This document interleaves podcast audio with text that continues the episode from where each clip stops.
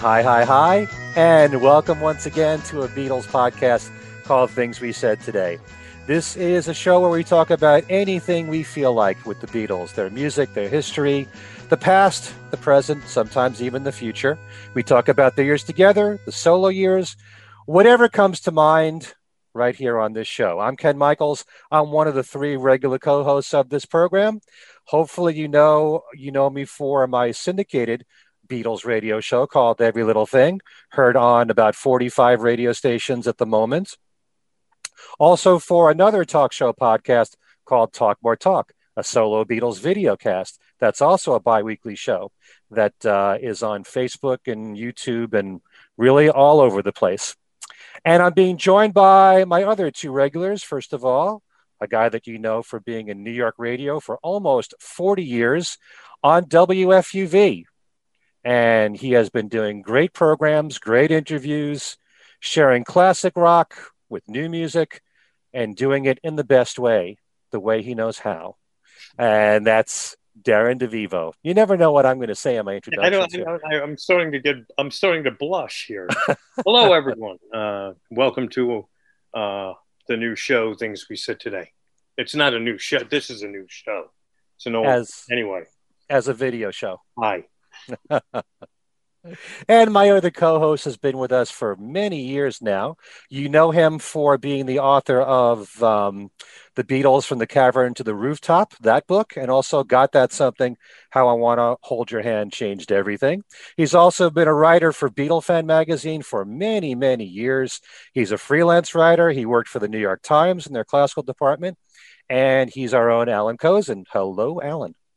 Hello, Ken, and hello, Darren. Hello. Hi, hi, hi.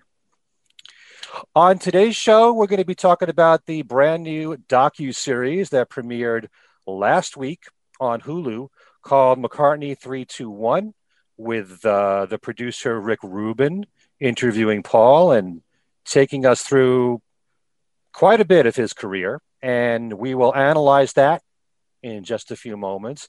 But as usual, we have the latest news to get to and as our last show actually was three weeks ago, we have quite a bit here, but we'll try to condense it all in uh, maybe about 10 minutes' time, I think. First of all, Ringo's 81st birthday happened on July the 7th.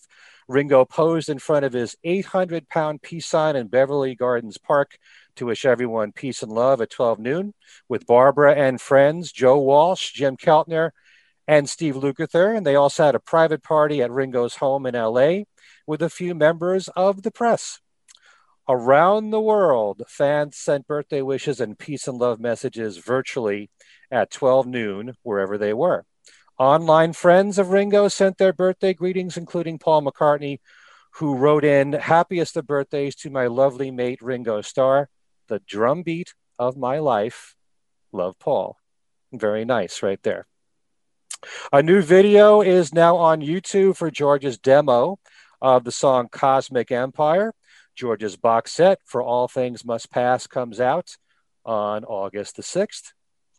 Also, Liverpool West Productions announced the digital release on July the 6th of The Beatles and Us, an award winning documentary uh, portrait of Liverpool and the Beatles. The film goes into depth about the Beatles' hometown of Liverpool, exploring their evolving relationship and mutual impact. The Beatles and Us is available for digital download, rental, and streaming right now. The film details the influential character and traditions of the city on the Beatles' personalities and creative drive, and it looks intimately and affectionately at the city's culture, history, and people.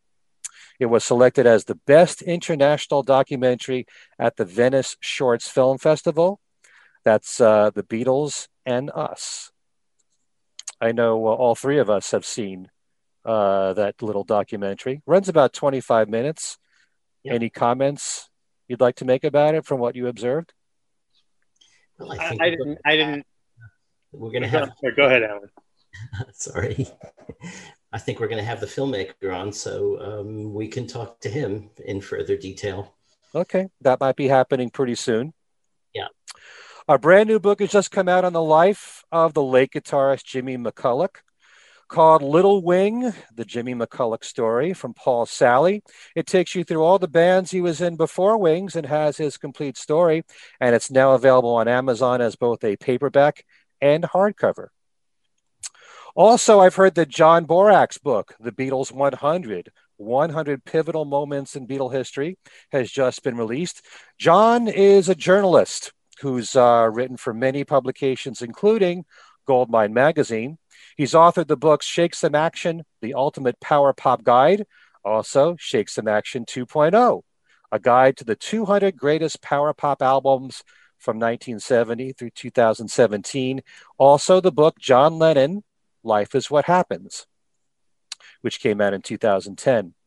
The Beatles in print together in solo, uh, their Facebook page announced that there'll be a new book coming out next March called Take a Sad Song the Emotional Currency of Hey Jude by James Campion.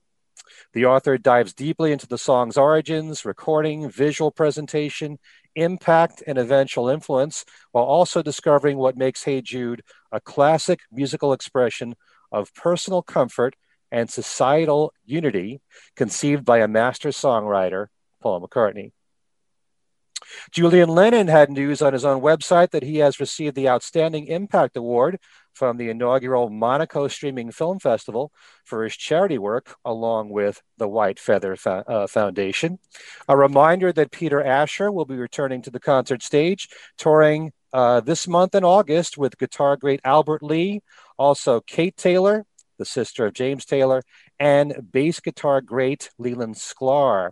I'm also told that uh, former Wings drummer Steve Holley is a part of the band. Um, I've learned of a new show since then for September the 18th as part of a 60s spectacular, and Peter will be performing for that show with Jeremy Clyde.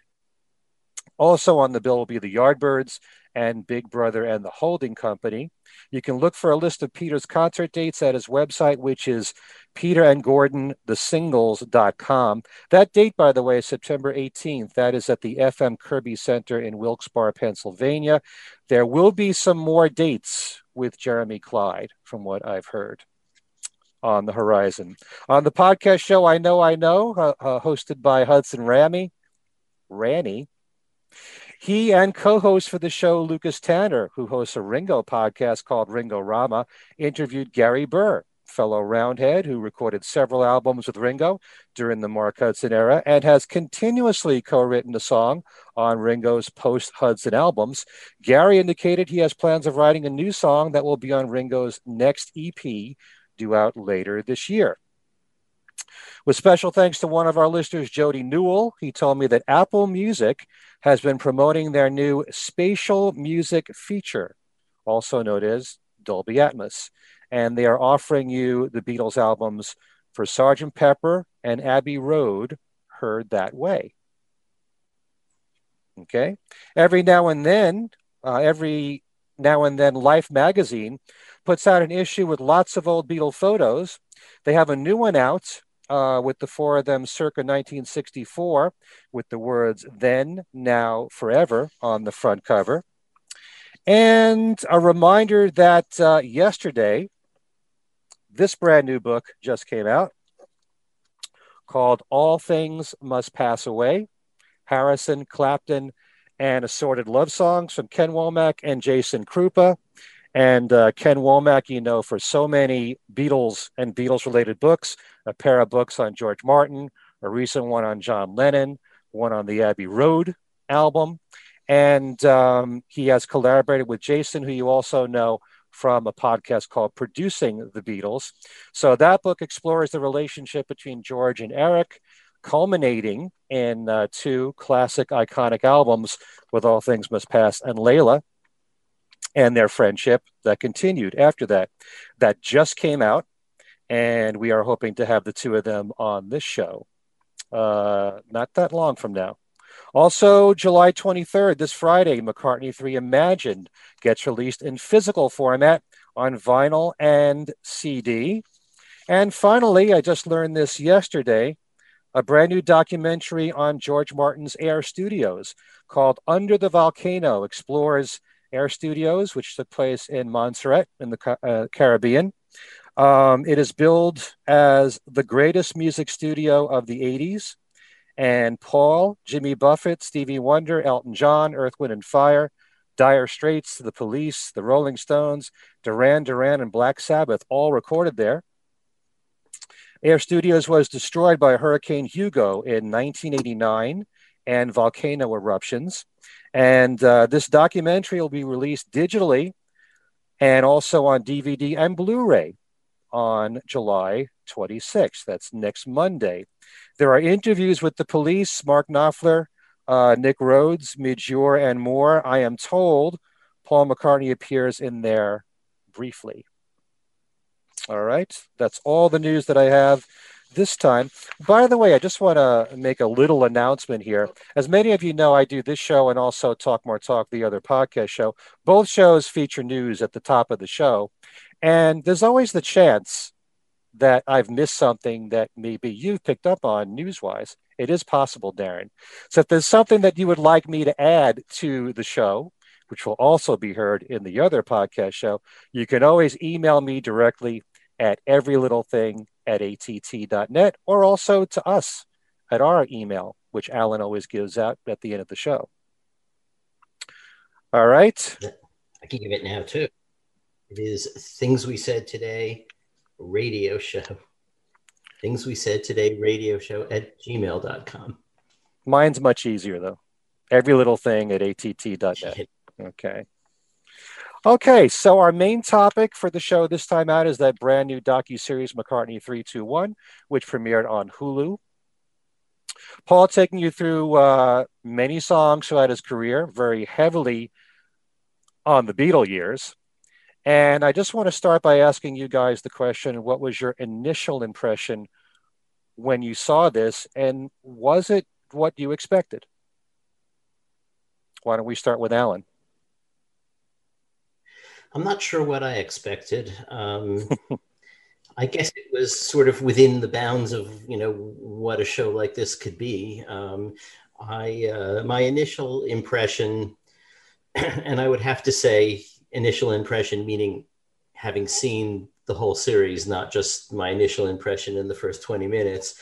Uh, my initial impression was that it was, uh, you know, obviously you can't say comprehensive because mm. you know he he wrote how many hundreds of songs. And uh, you know i didn't count the number that were talked about here but there was um, quite a lot of stuff that uh, you don't hear him talk about that much. Uh, and for me the most interesting stuff was that they you know soloed uh, some of the elements from within the tracks particularly the bass. And as you know we've we've talked about on this show plenty of times uh, what an astonishing bassist he is. I mean, in my view, hmm. um, and I doubt I'll get an argument from you. But um, you know, so so the bass was a, a, a big focus. But uh, you know, I, I enjoyed it. Uh, uh I, I think um, you know I'm, I'm wondering why Rick Rubin, you know, uh, as as his interlocutor. Uh, you know, I can think of a, a, if, if he he likes to be interviewed by celebrities these days. I can think of a, a lot of celebrities who uh, are you know closer to what he does than Rick Rubin is. Um, but you know, his and Rick Rubin's enthusiasm was uh, you know an aspect of it that was sort of interesting to watch too. But anyway, on to you guys. Yeah, just to bounce off what you said, I kind of knew even with three hours. You're dealing with a 60 year career. There's no way you can cover everything. Um, but Rick Rubin, in a way, is kind of interesting. Uh, I found it a bit shocking how much he didn't know about Paul's history. Uh, but at the same time, he, he, he looked at everything. What he heard from the mixing board, his observations came from that of an artist and a recording producer. And with those kind of years. So we brought a different perspective to some of the songs, which we'll talk about, like Maxwell Silver Hammer in particular, and Obla Di Obla Da. Um, Darren, how about you? Uh, I really enjoyed it. Um, uh, I found that, uh, and I find this with the with with all kinds of binge watching, which I don't tend to do that often. That um, having it broken into half an hour bite-sized pieces is great. So you could watch a couple of episodes and and then you know step away from it a bit and come back with a clear head in anticipation of us doing this show. And the fact that this is uh, being recorded what like five days give or take uh, after it debuted on hulu i did kind of do uh, as much of a crunch as i could uh, on the on the whole three hours at once which isn't the best way to uh, to experience this especially since it's several cam only a few camera angles in a dark studio with two people in black and white for three hmm. hours. Um, um, I did read some comments about the documentary uh, on Facebook, um, and generally speaking, those who did get a chance to see it in advance of its premiere on Hulu, and you'll explain to me how you were able to do that. um, a lot of it there were i wouldn't say there was more negative comments i think it was close to 50-50 with the common thing being oh paul has told all of these stories already hmm.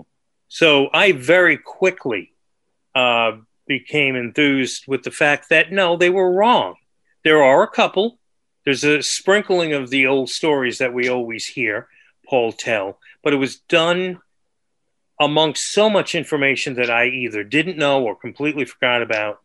Um, I liked the way it was structured. I liked that it wasn't a chronological look at McCartney's recording career. I liked that it jumped around. Initially, I was a little surprised that they were in one breath talking about Michelle, and next thing it's Sergeant Pepper's Lonely Hearts Club Band. But then I realized, no, that's good because it, it, it almost it almost keeps you sharp and you're paying attention because like listening to a radio station you're thinking what song are they going to jump to next hmm. and i think it's in episode it's in episode two where i mean you go from penny lane lady madonna the band on the run and I, I liked that about the fact that it was not a chronological look where Rick Rubin sits down with Paul McCartney and says, "Okay, Paul, let's start at the beginning uh, and they start deconstructing songs and talking about things in chronological order, which could have been could have made it tedious. This is uh, exciting the way it's done. Um, um, I like that Rick Rubin's hosting this because I've always admired him as a producer. Um, Rick, Nigel Godrich, just two of the more contemporary producers of the past 20, 25 years that I've admired. Hmm. Um, I absolutely worship the uh, recordings that he did with Johnny Cash. I think they may very well be the most important recordings Johnny Cash had ever issued in his lifetime. And it came right at the end with Rick Rubin's uh, um, leadership, for lack of a better word. Um, and I think Rick Rubin comes from a place where it comes from a different world than, like uh, I think you mentioned, Ken, mm. than where Paul is. And that's good because he's giving McCartney and the Beatles an ear um, that is better known for rap and Americana. Um, a band like the Avett Brothers is a band that he's been producing now a bunch of their albums. Um, but now here is this guy Rick Rubin. You'd think of, you know, uh, uh, Def Jam Records and Johnny Cash, and here he is deconstructing the Beatles and Wings with Paul McCartney sitting right there. I think McCartney enjoyed talking to him because he was McCartney was getting an angle from uh, a different music voice that he doesn't tend uh, to be around. Maybe sort of like working with Nigel Godrich on Chaos and Creation in the Backyard. Mm. Here, McCartney's being interviewed by a Rick Rubin, who you wouldn't necessarily uh, think of the two of them together. I'd love if they worked together now from this. Uh, be great if Rick Rubin produced a, a, a, the next McCartney record, but Uh, I I will admit that I, I, I didn't really digest the last three parts as closely as I would have liked uh, in time of doing this show, but um, I'm I'm assuming parts five, four, five, and six are pretty much the way one, two, and three went. And one, two, and three I really really enjoyed. There's lots of bits in there. Um, that appeal to me might not be the same ones that appeal to you, Alan, or you, Ken. But I laughed out loud at uh, how when John and Paul would get into an argument when they were younger, Paul would call John Four Eyes. and John's name for Paul was Pigeon Chest, right? Is that mm. that hmm. was right? It's here in my notes somewhere. I can't read my yeah. But and I laughed out loud at that.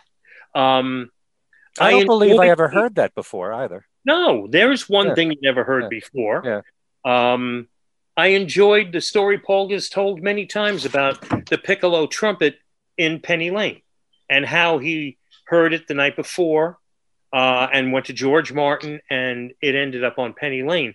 I like the way the story was told here in this documentary. It's a little more detailed. Um, and they use video clips of uh, the instrument being played in uh, in another what was it the Brandenburg concerto concerto mm-hmm. um, seeing it seeing a performance of that is just 30 seconds of it of the instrument being played I just think it really focused in and um, helped explain something that I knew and have heard many times in in brighter detail uh, I enjoyed Paul talking about his experience in Africa, mm-hmm. uh, recording Band on the Run, um, and uh, you know, getting to see Fela Kuti perform live, and and how Paul was moved by the performance. Uh, I did think it was a little interesting that he was, I wouldn't say dismissive, but you know, a couple of guys in the band left the night before the trip to Africa well, I mean, Paul, say, you know, Denny Seiwell and Henry McCullough. Yeah, Henry, um, Henry left several weeks earlier. It wasn't the night before, which he. Yeah, I yeah, and I've read a few weeks, but when I've heard that Paul say or allude to it, it's kind of like turned into something for uh, for a film for mm-hmm. dramatic effect the night before. Um, he just um, I don't know about in the uh, later uh, episodes, but he sort of just glossed over mentioning Denny in passing. Not he does that all the time, you know? you know. And somebody who doesn't know, like we know, the history of Wings, hearing Denny's name mentioned once doesn't mean anything. Um, but then again, there's also moments where Paul was giving incorrect facts here and there. I mean, he's trying well, to remember, you know, 50, 60 years of stuff, mm-hmm. you know, so um, maybe he forgot uh, Henry McCullough's name. I mean, but all in all, this is a treat, a treat that I that I suggest watch in pieces, um, um, or binge watch if you could do that. But I I enjoyed it uh, watching it, uh, you know, broken up, and I've heard that it will not be coming out on a physical format, um, which I think is a shame. Where did you hear that? Where did you hear I that? I don't recall. I don't recall. I heard it in uh, Facebook, and I've heard it through the rumor mill that there has been no uh, indication it's coming out uh, on disc. To me, that's important. To some people, it's not. Uh, I'd love to physically have, you know, something that I could pop in a player and watch when I want. Um, in a way, you know what it reminded me of? The documentary that came out. Think it was called the Paul McCartney Show when Press to Play came out. There was a a VHS documentary where Paul talked about his career and up to press to play. And it was, you know, condensed down into what, an hour, 90 minutes maybe. Here, Paul was now expanding on his entire career over a span of three hours. And uh, it was, it was, it was a good watch. Yeah. Uh, I will, I will agree with you, uh, Darren, and it's a good point to be made. Rick Rubin someone who is listening to this music with modern ears. That's what I think he yeah. brings to the table here. It's kind of like I find it fascinating whenever I talk to or interview young Beatle fans and young podcasters and how they're hearing Beatle music and solo Beatle music in this day and age. Yeah, and, but, and uh, just young ears, different ears. You know, yeah. a guy who, uh, a Jewish guy from Long Island who played a major role in establishing rap, uh, and a record executive and a musician, and a guy who today, like I mentioned, the Avett brothers immediately pop in my head because uh, they've they've worked on a bunch of albums now together. Um, you know, different ears. You don't think the Beatles and the Avett brothers, when in reality, uh, you know, the two different worlds probably have more in common than we know. Hmm. Yeah, I um I will say that prior to watching this, we all got to see online there was a synopsis for each episode. And when I watched the docu series, I couldn't tell the difference between one episode and another. It all just flowed together very well, just randomly picking songs throughout Paul's career and talking about them. I didn't really pick up a theme for each episode. So I was kind of surprised that it was broken down the way it was with a description because I really couldn't tell one episode from another. But um, I'm kind of surprised that I enjoyed it as much as I did because I've always gone on about the solo careers of the Beatles. And at this point, the bulk of McCartney's work is his solo career. You know, we're talking about 50 years of solo music. Um, but obviously, you know, there's no denying the importance and the greatness of the Beatles catalog. And I just kind of wish that it was more spread out throughout the decades of his music because the most recent songs that they played of his were uh, Waterfalls and Check My Machine, both released in 1980. And you've got another 40 years of music there. So to some people, this could be nitpicking, but to me, you know, a, a really good overview would be taking a look at music from all the decades. Um, yeah, there should be a special focus on the Beatle years because they were so special and revolutionary. I just wish that he had spent more time with post Beatles music. Um, how much should be solo is up to the individual fan, I suppose. But um, yeah, but I still loved, especially hearing all the isolated tracks. Oh, Those yeah. were such a treat, stuff that I never heard before. And we're going to talk about what are the highlights for each of us. I know you already mentioned a few, Darren. Kind of but, did. Um, well, same again. Sounds better the second time around. But um, there are the things that Paul talked about, and then there are things that were played.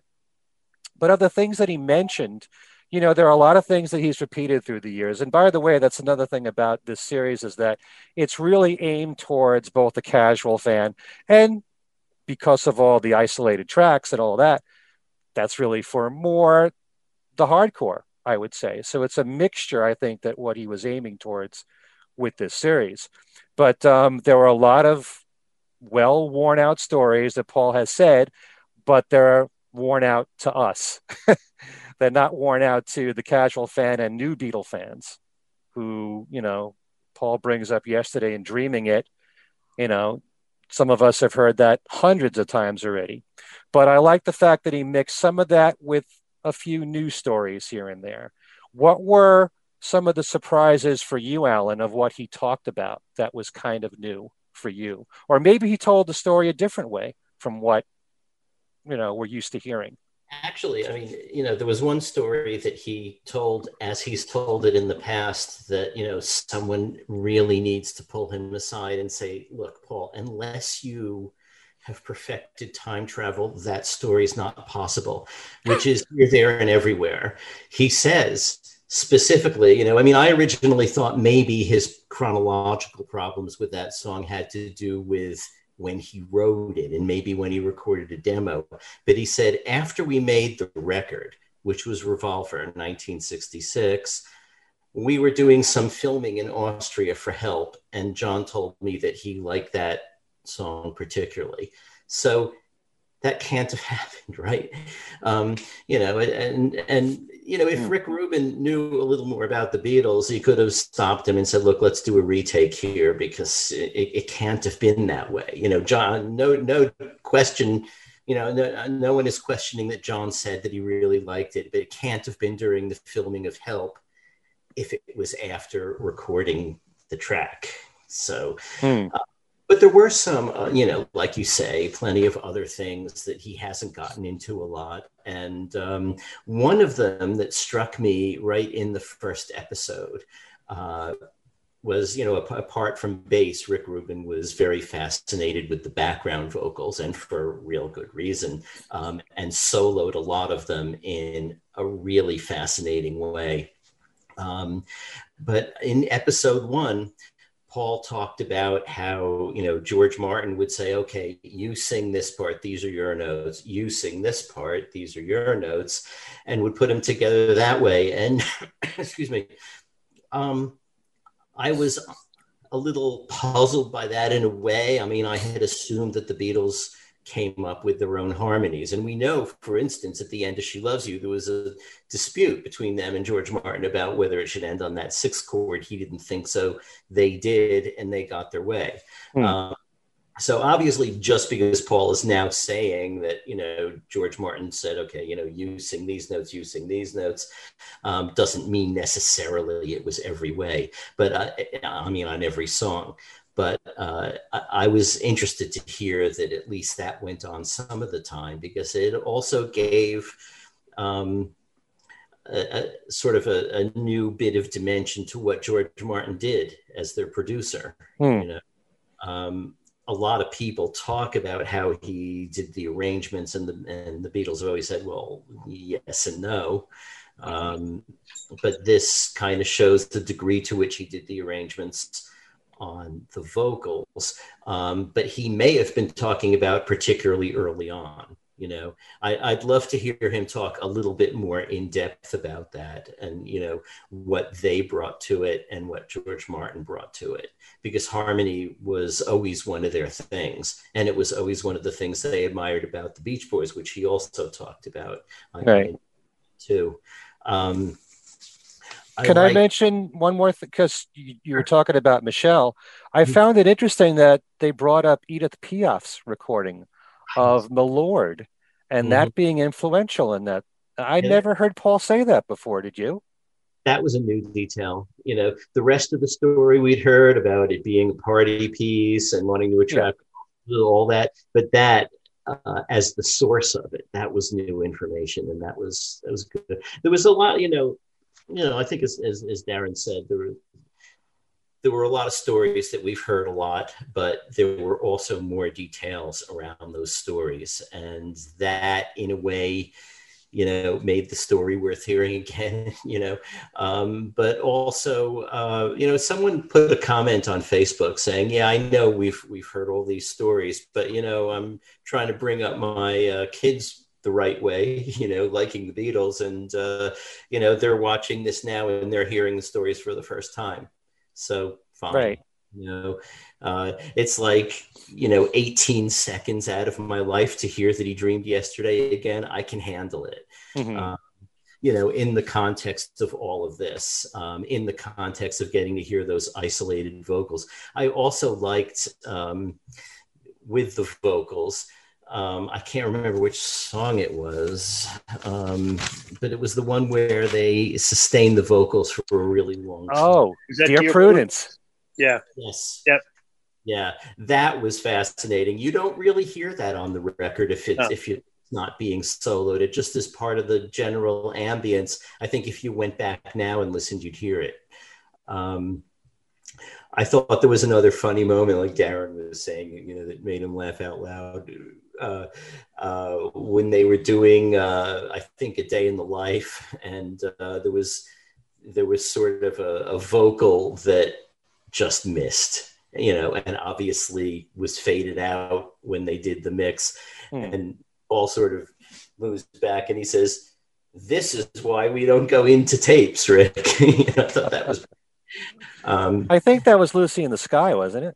Might have been, yeah, yeah, yeah. yeah I thought it was one of the Pepper songs. Okay. Um, uh, so yeah, you know the the the soloing. Um, to, to get back to the Penny Lane trumpet solo, um, I enjoyed hearing the discussion of you know which notes were technically out of the range of the piccolo trumpet, and how Paul said, "Well, you can do it," and he did it.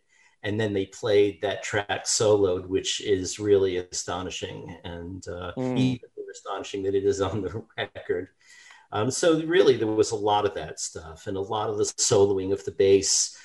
Um, and Rick Rubin read him that quote from John about how you know Paul is uh, often coy about his bass playing, but uh, you know he's one of the great bassists, and and uh, and that's true. Um, so hearing these bass parts soloed, uh, you know, you hear them on the record, and especially in the remixes, they're they're more prominent. Um, but you know, he really was producing a line of counterpoint um, against the melody, against Mm. everything else going on, and it fit just incredibly. What he didn't say, Rick Rubin kept saying, "So you know, was did did you work this out in advance, or was it just in the day?" And he's saying, "Oh no, we didn't." Um, but that's not entirely right because we do know that Paul would sort of wait until the very end of the track's production to add the bass. So he's actually had a lot of time to think about what he's going to do and Hmm. He, hear the track over and over and to think about those contrapuntal possibilities that that he really capitalized on. Um, so you know, I think maybe he should have said that, and maybe he did, and it was cut out. Who knows? I want to see all the outtakes. Yeah. There's uh, there's so much you can do when you edit something like this that you know there's a lot of stuff that could have that was probably left out that we don't even know about Mhm. that could have added more dimensions to what was said. You know, I wanted to bring up Penny Lane for one reason here, um, because Paul actually said, and I wanted your reaction, Alan. Our favorite composer was Bach in the Beatles. Yeah, yeah. that, that amused me. Yeah, Basically, what he says. Our favorite composer was Bach was because he because he was doing a lot of the kind of thing we were doing, which I don't know what he means by that, but uh, but yeah, was There's also the point where he praises Andrew Lloyd Webber um, Oh.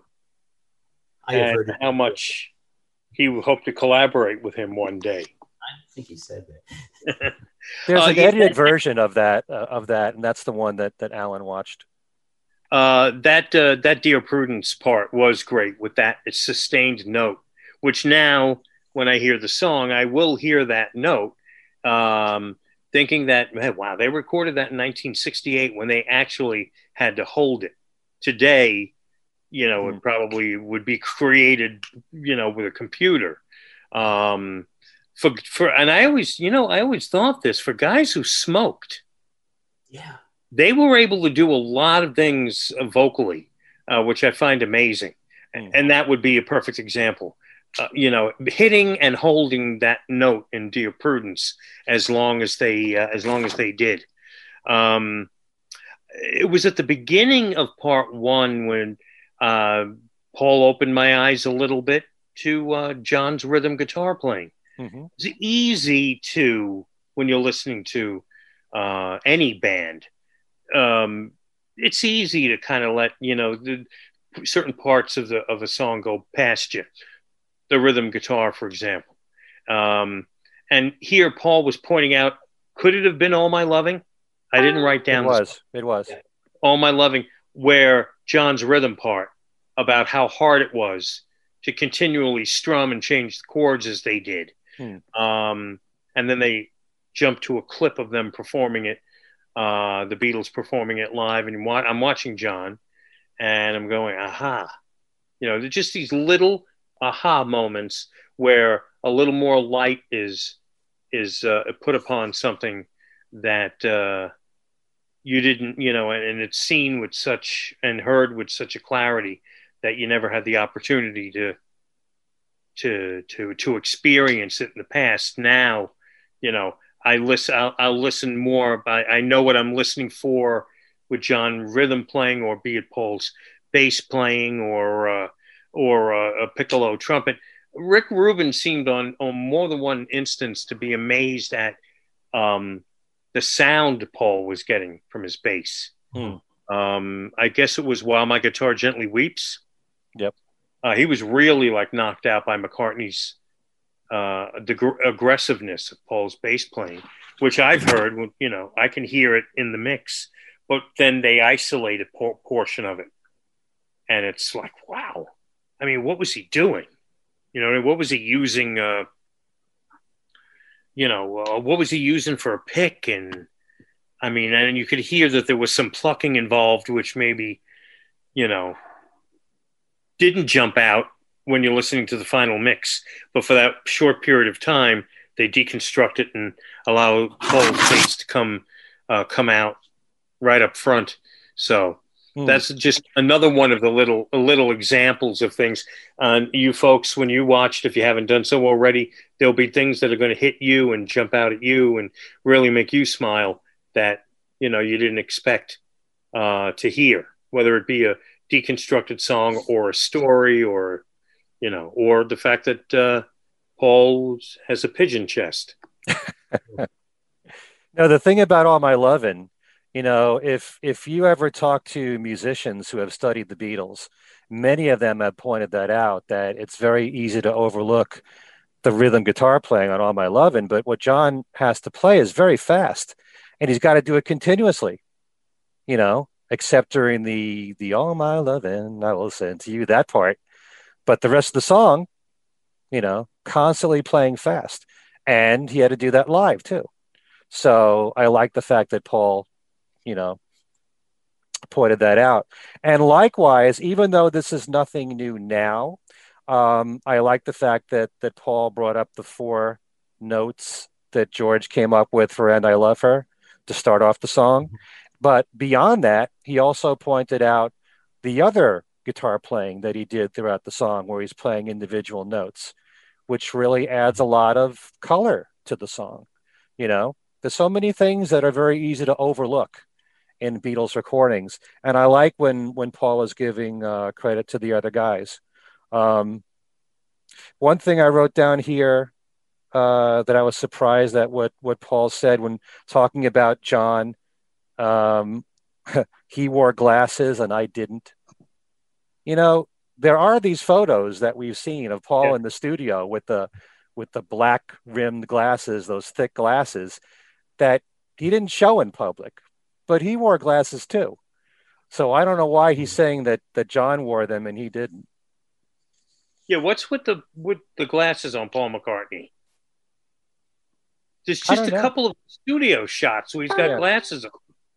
I think I first saw them in the the Beatles recording sessions, the Mark Lewisohn book, I think, and I was kind of surprised. You don't yeah. see it that often, but it's not like Paul wasn't wearing glasses too. Um, Maybe I like pigeon chest also. You're going to keep bringing that up, aren't you?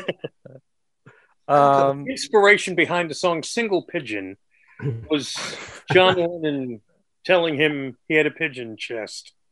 Um, I may be mean... two, but what what does three two one mean? Like, what is that about? Um, counting. No, I think it's three, two, one, like counting in three, two, one. McCartney. That's. Hmm. that, well, that's I don't, weird... I don't, think there's anything else to it. Counting okay. into a song. This is the beginning of something. I don't yeah, know. I don't know why it's called that. We count in forwards, and that's backwards. I maybe, don't know. Like maybe Paul McCartney is dead clean. you know, embedded in you know certain things here. Um, also, where was this shot? It, it didn't look yes. to me studio, but it was so dark you couldn't tell. But there was a lot of wood around, and uh, it, it, it looked as if they had they were doing this in a filming studio where they just got the board right in the right, which kind of is odd. But I wondered the mm. same thing. I, I, I, it didn't appear that it could be Paul's personal studio at his home studio, just from the way it was laid out and there's certain angles where you almost get the impression is an upstairs and mm-hmm. then i started to think you know i wonder if this is just uh, a sound studio uh, and they constructed it. It's so dark you can't tell. Where they put a, a board, you know, um, you know, set up a makeshift studio for the purposes of having a board and being able to manipulate. Um, even if that's even live, I don't know. I guess you can't fake that. Mm-hmm. Um, Another thing that struck me as odd is that, um, okay, here's this whole production and it's in black and white. And you're thinking, um, why is it in black and white? But they bring in pictures and they bring in pictures that were in black and white, but they're colorized now. so what?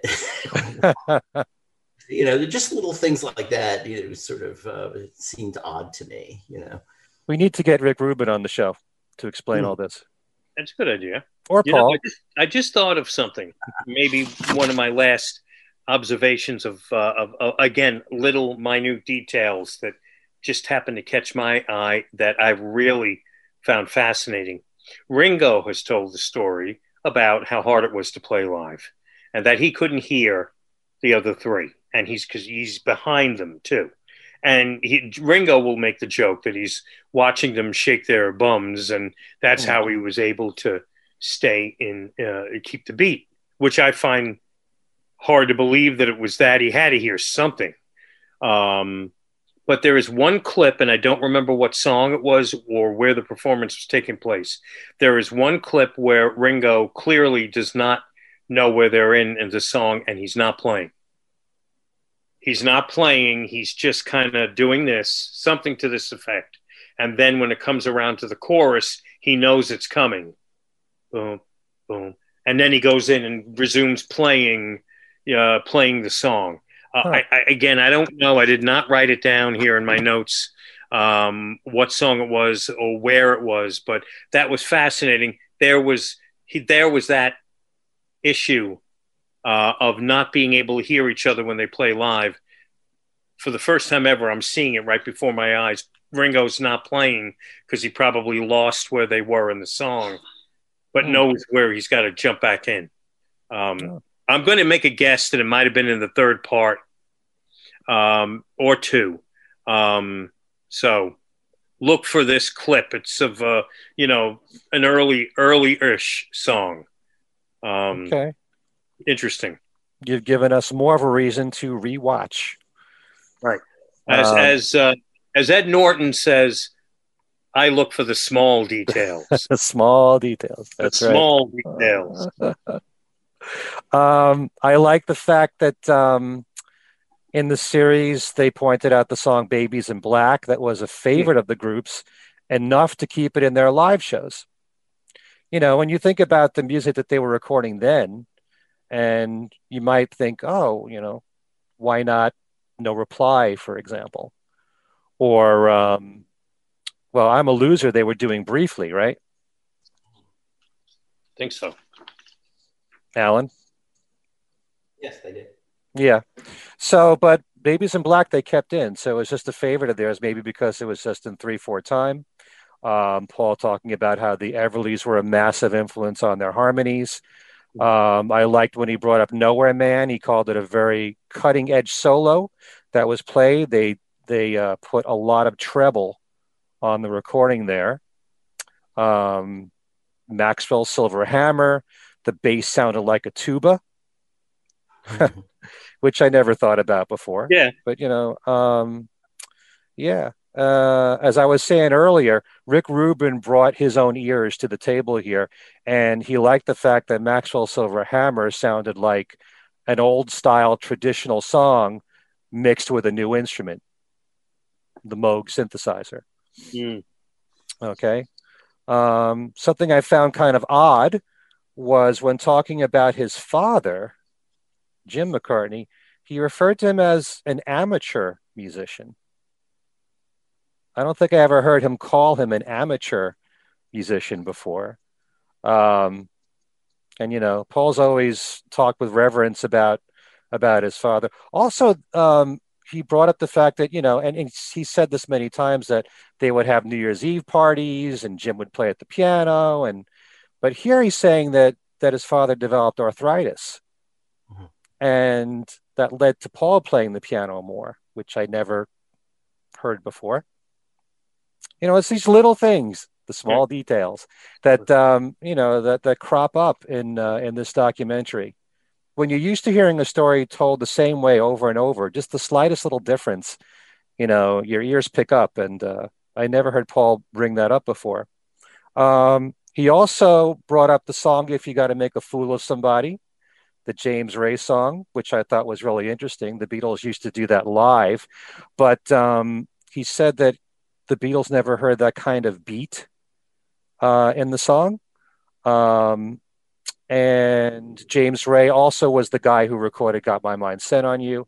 And George, when he was here in the States, when he visited in Illinois, um, you know, in 1963, he bought the album from James Ray, brought it back. And then that's how they learned that song, If You Got to Make a Fool of Somebody, which also Freddie and the Dreamers had a minor hit with. Um, observations about a day in the life I thought were interesting, uh, talking about the orchestral buildup, that the string section were pretty conservative in playing the same thing, but the brass were more free to play what they wanted. Um, yeah, uh, just little things. Just mentioning the fact that he loved the Kinks, and you really got me. I hardly ever yeah. hear the Beatles bringing up the Kinks. I think that was the first time I ever heard them. Um, heard a any of the Beatles kind of uh, say that they were into the Kinks, mm. and they really liked that song. Yeah. Also, and Paul has talked about this. Um, I think frequently in recent years that they never wrote anything down. The reason being is if they were coming up with a new song, they figured that if you couldn't remember it the next day, it wasn't that good. So it forced you. Only the best stuff is what you remember. So it's not like they had a, a portable recorder by their side every time they had an idea and recorded something into it. So they thought that was a good way of judging material. So I found that interesting. Hmm. I've always found that interesting that they could remember. You know, I, I, I talk to somebody on the phone five minutes after I hang up. I don't even know who I talk to. you know, and you know, the, here they're remembering songs. Hmm. Well, if you can remember what you wrote the next day without writing anything down, it's got to be something memorable. So they had that kind of uh, thought process going. Paul also said this is another thing that I kind of have a problem with. He said in Hamburg, we played so many hours, we didn't want to get bored, which led them to writing songs. Now, you know that Paul has said this quite often because he's talked about the Beatles would have certain songs that they covered, and if they were on the same bill with another band that covered some of the same songs, that didn't that didn't look good for the bands to do the same material. But at the same time, you also know that early on, Paul was writing songs on his own and John was writing songs on his own. In the in the fifties, they were writing songs. Yeah. And um, you know, I forget the exact number, but there there's this um, I forget where I read it, but you know that both John and Paul were asked how many songs did they write before they were famous, and John would say something like ten, and Paul would say a hundred, and later on, Paul said he was exaggerating, but right. they were writing material you know, I think this gave them more of a reason to write material. But um, Paul also has said one of the things that that drove him to John was knowing that he wrote material too. Yeah. Um, it's uh, that that is one of those big question marks because uh, you know it also came up for, for me at least in reading the first volume of Mark Lewisohn's book Tune In. Hmm. Uh, he pretty much says that writing was not their principal thing. They came to it later. And I think he agrees that uh, the reason the stuff even got performed by them publicly was uh, was for the reason Paul gave this time to fill out the set with stuff that people couldn't copy. Um, but yeah, you know, I, I had always before Tune In came out thought of them as um, actively writing and wanting to write for the group to perform. But it seems as if their early writing and the Beatles as a group, or the Quarrymen as a group, etc., um, were separate things. I'm not sure why. I'm not sure what, you know how they thought of it exactly. I'd, I'd, I'd love to hear a bit more about you know what how they how they viewed songwriting versus performing. But apparently, bringing the two together was something that happened later. Mm. It, it it's weird. It doesn't make sense because if you're in the, if you're in a group, if you play music and you write songs, you would assume that you would want the group to play the songs you're writing, right? I mean, that's the way it works today, but maybe in the late 50s or early 60s, it didn't. But you know that that all of us who study their history, we've heard titles like, and, and Paul performs it in this this docu series, thinking of linking, and he's talked about just fun, and too bad about sorrows, and you know that there are certain songs like one after 909 is an early song. That's a Lennon McCartney song. You've heard that that what goes on is supposed to be an early song. Thinking of linking is a, a McCartney Harrison, like in spite of all the danger. Um, you know, I'm, I'm not sure how explicit he was about it in talking about it. Uh, he talked about how he and George were doing it, but in the credits at the end gave thinking of linking Paul McCartney, George Harrison as the as the writer credit which raises yet a whole other question about why was George not included in the songwriting early? You know, hmm. Paul talks about how he didn't think George was that interested, but you know, I think we know that George was interested. He, he wasn't really being given a chance. Um, but here are, uh, um, you know, and, and Cry for a Shadow is Lennon Harrison. Right. So we now know of at least three songs, and we know the songs, and they're not bad. So, interesting question. Well, they probably didn't think much of those songs. I mean, George Harrison spoke about Don't Bother Me as though that was his first song. Right. His first song written entirely by him. But he probably dismissed the other ones. Could be. Could be. Hmm. Anything else that you guys found really interesting about uh, about the series? I mean, uh, I, Darren, I, I, I think I basically, you know, all the things that are uh, on the first viewing, and uh, I think the, what jumped out at me from the first viewing I've shared. Um, um, I look forward to you know watching it again, and like I said, maybe if we're lucky, it'll. This is again important to me. It'll come out on disc, but in the meantime, um, no, I think I basically touched on everything I wanted to. Um, I thought it was really, really cool, very well done, and uh, you know, between three hours of Paul talking about his music, and we have three hours of uh, Peter Jackson's "Get Back" coming. Uh, three hours, right? No, it's more than six. That. Six hours. Uh-huh. Um, that's what I'm talking about. You know, lots lots to look forward to, lots to watch, and lots to uh, absorb and get lost in. Hmm. Yeah, I mean, we we talked about the isolated tracks when you hear just the bass and drums of something mm-hmm. like "Come Together," mm-hmm. and again, it's it's I, it's important for Paul to explain how he slowed down the song "Come Together" because it was too close to Chuck Berry's song. It's interesting. Yeah. Um, mm, yeah. Right. I remember. Yeah. I liked also um, the the degree to which you know it was scattered through. It wasn't all at once, but um, he he really also does talk about his influences quite a bit. I mean, he talked about the Beach Boys. He talked about and showed and they showed film of James Jamerson. Mm-hmm.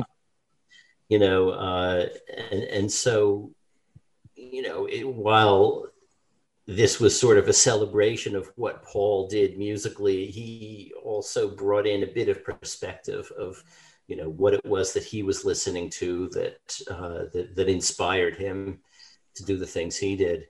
I, I thought that was uh, an interesting point and a good point. And uh, like like you say, slowing down, um, come together to avoid the copyright issue that came and bit them anyway. Um, it was sort of interesting. Yeah. Also, it's it's nice to see Paul react to this music mm-hmm. and see how much he's enjoying it. Um, I love when they were playing the the dual guitar lines and and your bird can sing. That's a real high moment for me. And um, you know, there's there's so much great stuff all throughout these six hours. I only wish I wish there was more of this. yeah. This is like a teaser because I, I really wish, like I said earlier, that there would be so much more on the solo music. And like I said, the last 40 years of recorded music were completely ignored here. He did actually play a brand new song of his on the piano. Yes, he did. He did. And I wonder what that is. Hmm. I wonder if it'll come out because it just it could just be what he's writing at the moment and he you may know, not feel it's good enough to come out. So to piggyback off of what uh, you just said, uh, I made a note here that uh, at the beginning of the third part, um, you get a kick out of seeing the genuine joy in Paul's face uh, while they were listening to Back in the USSR. Hmm. You know, and uh, Paul tells a story uh, about how he ended up playing drums on it. He, he, made it sound like Ringo said, "You play it then." Um, I'm not sure if I've always heard that that was around the time that Ringo walked out. Uh, yeah, well, there, there are stories that you hear that. Paul wasn't happy with Ringo's drumming on the song and it led to him walking out. I don't know how much truth there is to that, but um, that's why Paul ended up drumming on there. And apparently yeah, on Dear Prudence too. They, they take it, deconstructing back in the USSR, and Paul just is glowing, hmm. loving hearing this again after over 50 years. Yeah. There is one story that I wish we would get a, definitive answer out of Paul. I mean, I, I, I don't like the way that he explains it, but this is going all the way back to 1980 in the McCartney interview with Paul Gambaccini. He's talking about when the Beatles came here to America, and Paul said to Brian Epstein, you know, we swore we wouldn't come here unless we had a number one record. And I've never quite understood what exactly he meant by that. He couldn't have meant we wouldn't have come on the Ed Sullivan show. because the contracts were already signed, you know, at that point. Um, yeah. I, I take it to mean, but he's never actually said this, that we wouldn't tour America until we had a number one. That's just me. You know, yeah. it, it's taken me all these years to interpret it that way, and I still could be wrong. But nobody's ever cornered him on this because it makes no sense to, for for people to think, oh, they wouldn't have been on the Ed Sullivan show unless they had a number one. Everything just fell into place. It's easy for Paul to say that if that's what he means by Ed Sullivan, but you know, it would have been foolish even if I want to hold your hand flopped for them not to be on the Ed Sullivan show. well, and in the anthology, they they had that you know scene where Paul talks about uh, exactly that. We weren't going to go to America unless we had a number one record and then it talks about I want to hold your hand getting to number one, and then they cut to George saying, and it was a handy thing because we were booked to go there. so, so, there's a little bit of contradiction in there that um, the Beatles never came to the United States.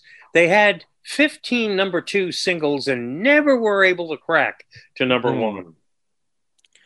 No, I, I, under, I understand Paul's explanation about how they would see that British acts would come here to America and not do all that well, or they would have one hit and that was it, and they'd always be fifth on the bill on, on a concert tour. I understand that, and they didn't want to be in that same in that same category. They wanted to be the number one act on the bill. So by the time June of 64 happened and they toured here, yeah, they were.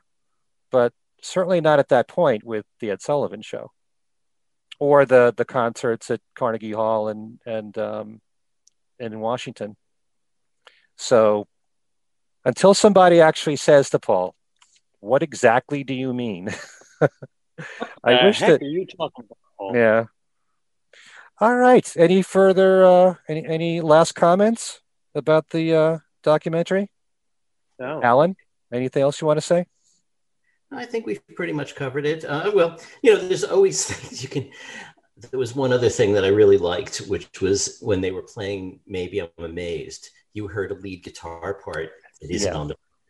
I love stuff like that. Um, yeah, and actually, there there were moments when they would play isolated tracks from the release version that we know, and then follow that with an alternate take. Like I noticed that um, Tomorrow Never Knows, they did play some of Take One that's on the Beatles anthology.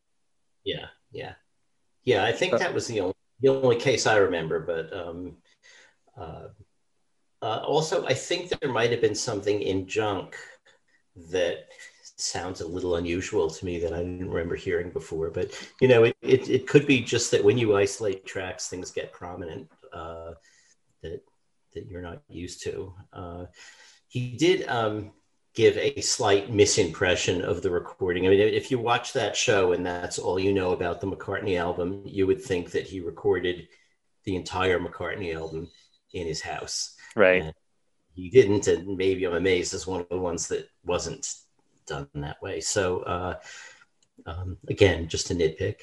Right. Okay.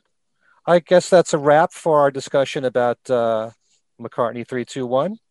So why don't we go around the horn and tell everybody what's going on with us and how they can contact us. Darren, we'll start with you. All right. Well, uh, if you want to send me an email, email me at WFUV. The email address is Darren DeVivo at WFUV.org. Uh, go on Facebook, where I've actually kind of started revamping my uh, two pages. Um, Darren DeVivo is what I refer to as side one. You could uh, send me a friend request, just Darren DeVivo. The other page is Darren DeVivo, WFUV DJ, Beatles podcaster, writer. That side too, it's going to start having a lot of my music related posts on there and uh, the other one will be more goofy stuff and sports and whatnot. And uh, uh, I attempted to change the name of the professional page, uh, but Facebook didn't like my option and blocked me from making any more changes for seven days, um, which makes no sense. But you can look for me on Facebook. Send a like, follow, friend, whatever the case might be, email. And if you want to listen, uh, I'm on WFUV Monday through Thursday nights at 10 p.m. Uh, and Saturday afternoons 1 to 4 p.m. And that's 90.7 FM uh, in the New York City area. But elsewhere outside of the tri state area, you could stream us at WFUV.org or listen on our app. Okay, very good. Alan, you are next. Okay. Um, for what I'm up to. Um, not up to much. I'm reviewing the uh, Harrison set for the Wall Street Journal. Um, that come out right around the time the album comes out. Um, I actually, I think, filed it this morning. Um, but uh, yeah, you can't really print a review this early, so. Uh, yeah, that's that's coming up. Um, and otherwise, you know, working on McCartney Legacy Volume Two, which we'll cover from 1974 to 1980. And um, yeah, if you want to reach me, uh, the easiest way to do it is on Facebook. I've got two pages. One is Alan Kozinn, one is Alan Kozinn Remixed. And uh, there's also the Things We Said Today group email. Um, feel free to write, uh, comment, suggestions, ideas for shows, whatever. Uh, things we said today radio show at gmail.com and we can all see it uh, we have a twitter feed at things we said fab uh, and we have two facebook pages things we said today and things we said today beatles radio fans uh, the shows get posted on both of those, and you can find them on Podbean, and you can find them on iTunes, and you can find them on YouTube. And you should subscribe to us on any of those that allow you to subscribe. Okay, very good. Um, as for me, you can uh, email me directly at everylittlething at att.net a few things. My uh, new YouTube page, which is Ken Michaels Radio. It's a whole bunch of new interviews that I've done in the last few weeks. And actually, right before doing this show, I had the honor of interviewing Alan White, the drummer in Yes, for uh, almost 50 years.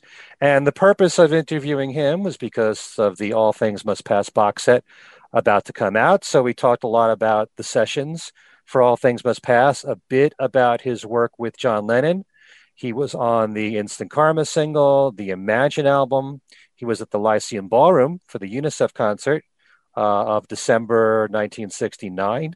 So we talk a bit about that and uh, what's what's in store for Yes fans.